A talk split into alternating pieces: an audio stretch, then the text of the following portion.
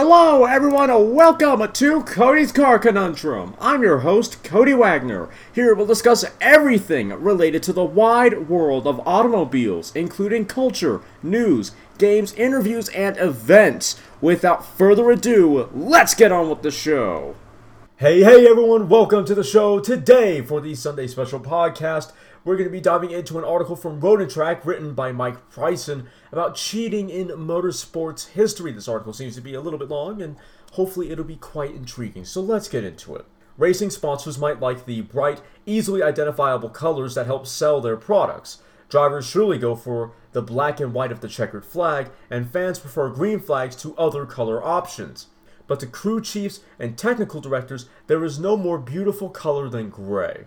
That's because gray is somewhere between the light and the dark, between the legal and the outlawed. The gray area between the lines of a rulebook is where teams find an advantage over their less clever adversaries. Innovation is neither inherently moral nor immoral, it simply is. Cheating is immoral, of course, but even when someone is clearly breaking the rules, there are still shades of gray. Was the cheat so ingenious, like the Toyota example below, that even those tasked with policing such things couldn't help but acknowledge its brilliance? This story might be the six cleverest cheats in motorsport, but that's not exactly true. The cleverest ones are those that provided an advantage and went undiscovered, the ones that only a few people know about because they are the ones who, who thought it up. Here are great ones that we know about. Restrictor Plate Gate, World Rally Championship 1995. For three consecutive years, 1992 to 1994, the World Rally Championship, WRC, title went to the Toyota Celica Turbo drivers Carlos Sainz and Johan Canoukkian. I got that horribly wrong, I'm sure, I'm sorry. And Didier Aurel. I got that wrong too. The streak ended with a resounding thud in 1995, a year in which the WRC mandated restrictor plates to limit air intake and slow the cars in the name of safety. Toyota Team Europe engineers thought they found a way around the restrictor plate regulation by finding a way around the restrictor plate. It was a cheat so subtle, so ingenious, that it wasn't identified until the penultimate race of the 1995 season. That's when a tech inspector discovered a hairline fracture in the Celica's restrictor plate. While the plate itself was legal, inspectors discovered that it was installed and tightened into place using a set of hidden springs, Belleville washers, that would push the, the restrictor plate 5 millimeters farther from the turbo than the rules mandated and allowed some air to enter the turbo without passing through the plate. It was good for an additional 50 horsepower. But the real genius of the contraption was that if inspectors tried to have a peek inside, the mere act of loosening the hood clamps that held it together would release the tension on the springs and return the restrictor plate to a legal position. FIA President Max Mosley called the cheat the most sophisticated I've ever seen in 30 years of motorsports. Still, the Toyota team was banned from the WRC for one year. That's insane. We're talking about 1995. That the level of electronics needed to notice the hood clamps being loosened to then put the restrictor plate back where it was to its legal position. That's that's kind of surprisingly advanced for 1995. And I know we had rudimentary active aero because of the Mitsubishi 3000 GT, but still that is that is legitimately impressive. That's that's almost just being pedantic. That's James May levels of attention to detail. That's a, that is incredible. And the Smoky goes to Smokey. NASCAR 1967 to 1968. If there were an Oscars for motorsports cheating, the statuette would be cast wearing a cut down cowboy hat and a smoking pipe. The flat hat wearing, pipe smoking Smokey Yunick, hopefully I got that right, is nothing short, short of a folk hero to motorsports tinkerers and fans of general impishness. Stories of Yunick's rule bending are legion, and some of them are even true. But even by his stratospheric standards, Yunick's NASCAR Chevrolet Chevelles of the late 1960s were something special. So shrouded in folklore are these black and gold Chevys that people believed they were 7 7 8 scale models. They weren't. Instead, they were full size vehicles with a multitude of subtle and clever modifications, some of which were not exactly by the book. The chassis used in 1967 had been custom built by Chevrolet, which was then providing backdoor support to certain racers, including Yunick. It had a reworked suspension and a roll cage that, tied to the stiff frame, made it effectively a tube frame racer. Chevy also undertook an exhaustive aerodynamic study of the Chevelle's body on behalf of Yunick's car. It easily took pole position for the 1967 Daytona 500 against well funded factory teams from Ford and Chrysler. But engine problems cut its race short, and it was heavily damaged in a severe crash shortly thereafter. But in 1968, Smokey came back with another Chevelle much like the 67 car, although he had built this one himself. The chassis was similar to the early, earlier car, with the body set back a couple of inches on the frame for better weight distribution. Not only that, but the aero trickery was quite impressive too. The chrome front bumper was deepened to act as an air dam. Rain gutters and glass trim were made flush with the body.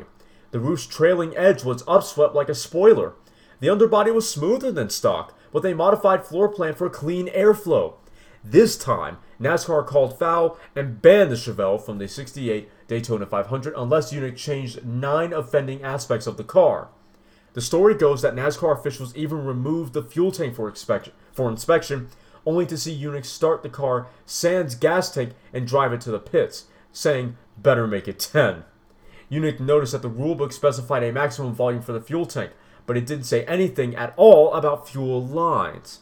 So, depending on which retelling you believe, even Smokey had multiple versions, he replaced the normal fuel line with 11 foot long, 1 or 2 inch wide fuel lines that added either 2 or 5 gallons to the car's total fuel capacity. It's such a great story, it barely matters which version is true. As Yunick wrote in his autobiography, was this car a cheater, Smokey? You're gosh darn right it was. Winging it. Formula One, 2011 to 2014. Red Bull Racing's four consecutive F1 championships from 2010 to 2013 were as much a product of innovation, technology, and living in the gray area of the rulebook as they were the driving skill of four time F1 champion Sebastian Vettel. In 2011, Vettel drove Red Bull's RB7 to his second consecutive championship with 11 wins and 15 poles in 19 races. The RB7 featured a flexible and, the, and in the eyes of many of its rivals, illegal front wing. The wing allowed the car to pass tech inspection at a legal ride height while standing still. However, not unlike Brabham's BT49C from 1981. 1981. Man, Brabham was ahead of the curve. The car was a different beast at speed, as the wing was designed to deflect down as the car reached race speed. Movable aerodynamics were outlawed in Formula One in 1969, lowering the gap between wing and track for an aerodynamic advantage over the competition. The wing was designed by careful layering of carbon composite materials, allowing it to flex outward and down when subjected to the loads created by a car at speed. The wing pass inspection all seasons and into 2012, or passed inspection all season and into 2012. But by 2013, the FIA had incorporated stricter testing and was able to crack down on Red Bull's flexible bodywork. End of story, right? Wrong! At the final race of the 2014 season, Red Bull was penalized still for flexible front wings in qualifying and forced to start the race from the back. That it takes dedication to be like, oh, stricter rules? Nah, we'll just be even sneakier about it. Lowrider, Formula One, 1981. While there is a fine line between cheating and innovating, Formula One racing engineer and car designer Gordon Murray knew he was pulling a fast one in 1981 when he unleashed a Brabham BT49C, oh hey, the aforementioned car, on the field.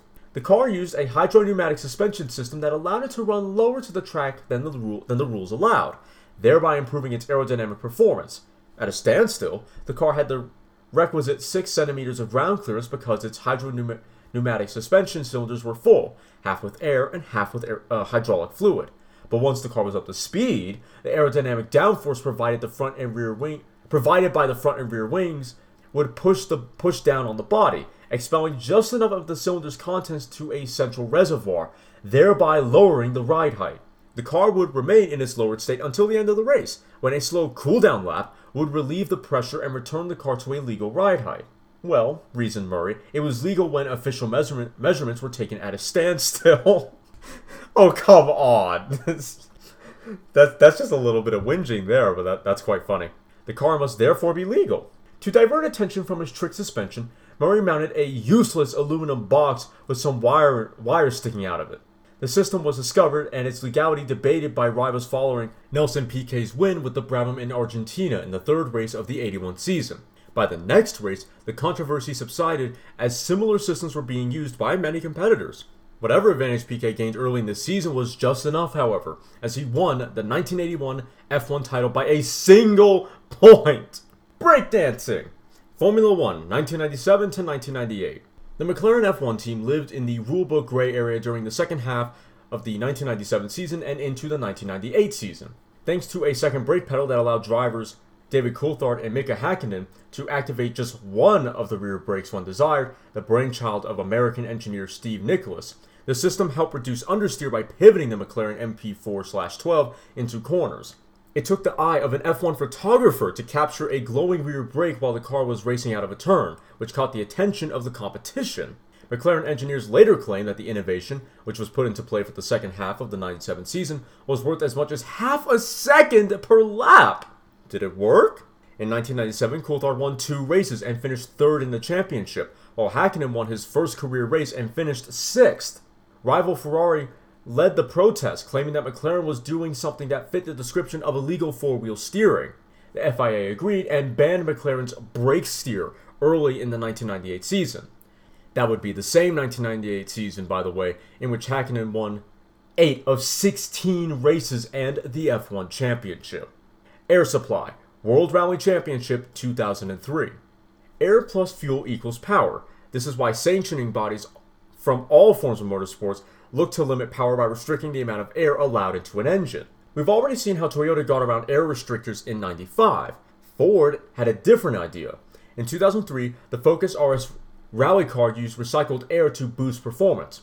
Ford engineers built an air tank and hid it under the rear bumper cover. The tank, constructed of 2mm thick titanium, harvested and housed pressurized air from the turbocharger during off throttle driving.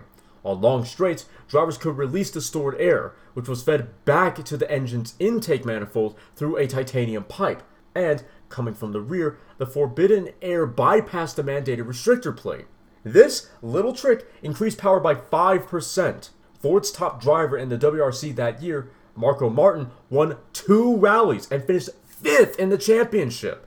He was also disqualified once, as the cheat lasted three rallies before it was discovered and then subsequently banned that's kind of that's kind of interesting.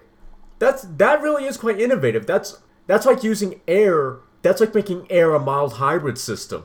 Using the batteries, like how a lot of mild hybrids work today. You have the you have the batteries, and I think you have either you have some electric motors or it's in some way connected to the engine. But basically, what the mild hybrid does is it boosts power low down. Well, I'm not sure if they used this whatever they call the system to boost power low down, but it's more or less using air like a lot on the surface, like how mild hybrid systems today boost engines. Because, like I've said before, the difference between a normal hybrid and a mild hybrid is that a normal hybrid can drive as an electric only car. It has its own set of electric motors that can drive the vehicle as well. But with a mild hybrid, oh yeah, with a mild hybrid, you don't have an electric only mode. Instead, the batteries and electricity is simply used to boost the internal combustion engine. And so that's why this is using this is effectively turning air into a mild hybrid system. The air is not turning the wheels itself, but you're just recycling air coming out of the turbo and then forcing it back into the engine to boost the engine power. It's a mild hybrid system for air. That's crazy. That's just insane. That would be I think my dad's point about why with electric cars, no one thinks to use the outside air rushing over the car to either help the help the batteries or add power, whatever his point was a while ago. There there would be a example of someone deciding to use the air at the very least coming from the engine and then putting it back into the engine. But yeah, and with the mild hybrids, regenerative regenerative braking comes into that as well. But then going back up a little bit to the breakdancing, where you can brake each individual wheel, that sounds like a god awful idea where you're. I mean, the the pitching the car into the corners sounds fantastic, but only braking one tire sounds that that is just one of many examples why Formula One drivers are not a different breed, but are up there with rally drivers as far as being gods among men. Being able, a, being able to choose which tire you want to, or yeah, which tire you want to brake, and then being able to confidently brake that one wheel to pitch the car in and not spin it and not just spin out. That is very, very impressive. I think my favorite, though, I think my favorite has to go to the first one that we watched with the Toyota because that's it's such a minimal change. It's such a minimal yet ingenious change, but it made such a big difference. I mean, 50 horsepower. That's not insignificant. That is insane. Which story was your favorite though? Let me know in the comments below. I hope you enjoyed this episode. If you did, then please like, comment, share, and follow. Well, like the episode, share the episode, and follow the podcast. If you're watching on YouTube, then please like, comment, share, and subscribe. Hitting the little notification bell, then all notifications. That way you'll be notified every time I upload. If you want to listen to this podcast on the road but don't have or want the Podbean mobile app, well then just boot up wherever you get your podcast, type in Cody's Car Conundrum, and then choose the episode you want to listen to. I'll see you all next time. You've just listened to me probably ramble about some cars if I'm being honest. If you've enjoyed me passionately talking about lumps of metal on wheels, then why don't you follow me on Twitter at CodyCar, C-O-N-U-N-D-R-M, or check out my website, www.codyscarconundrum.com, for articles and other car-related content. If you have any questions or would like to become a sponsor, send an email to drtaffy777 at gmail.com and put sponsor in the subject line. Make sure to follow me here or any other platform so you don't miss out on more full throttle content. Thanks for listening. I'll see you all in the next episode.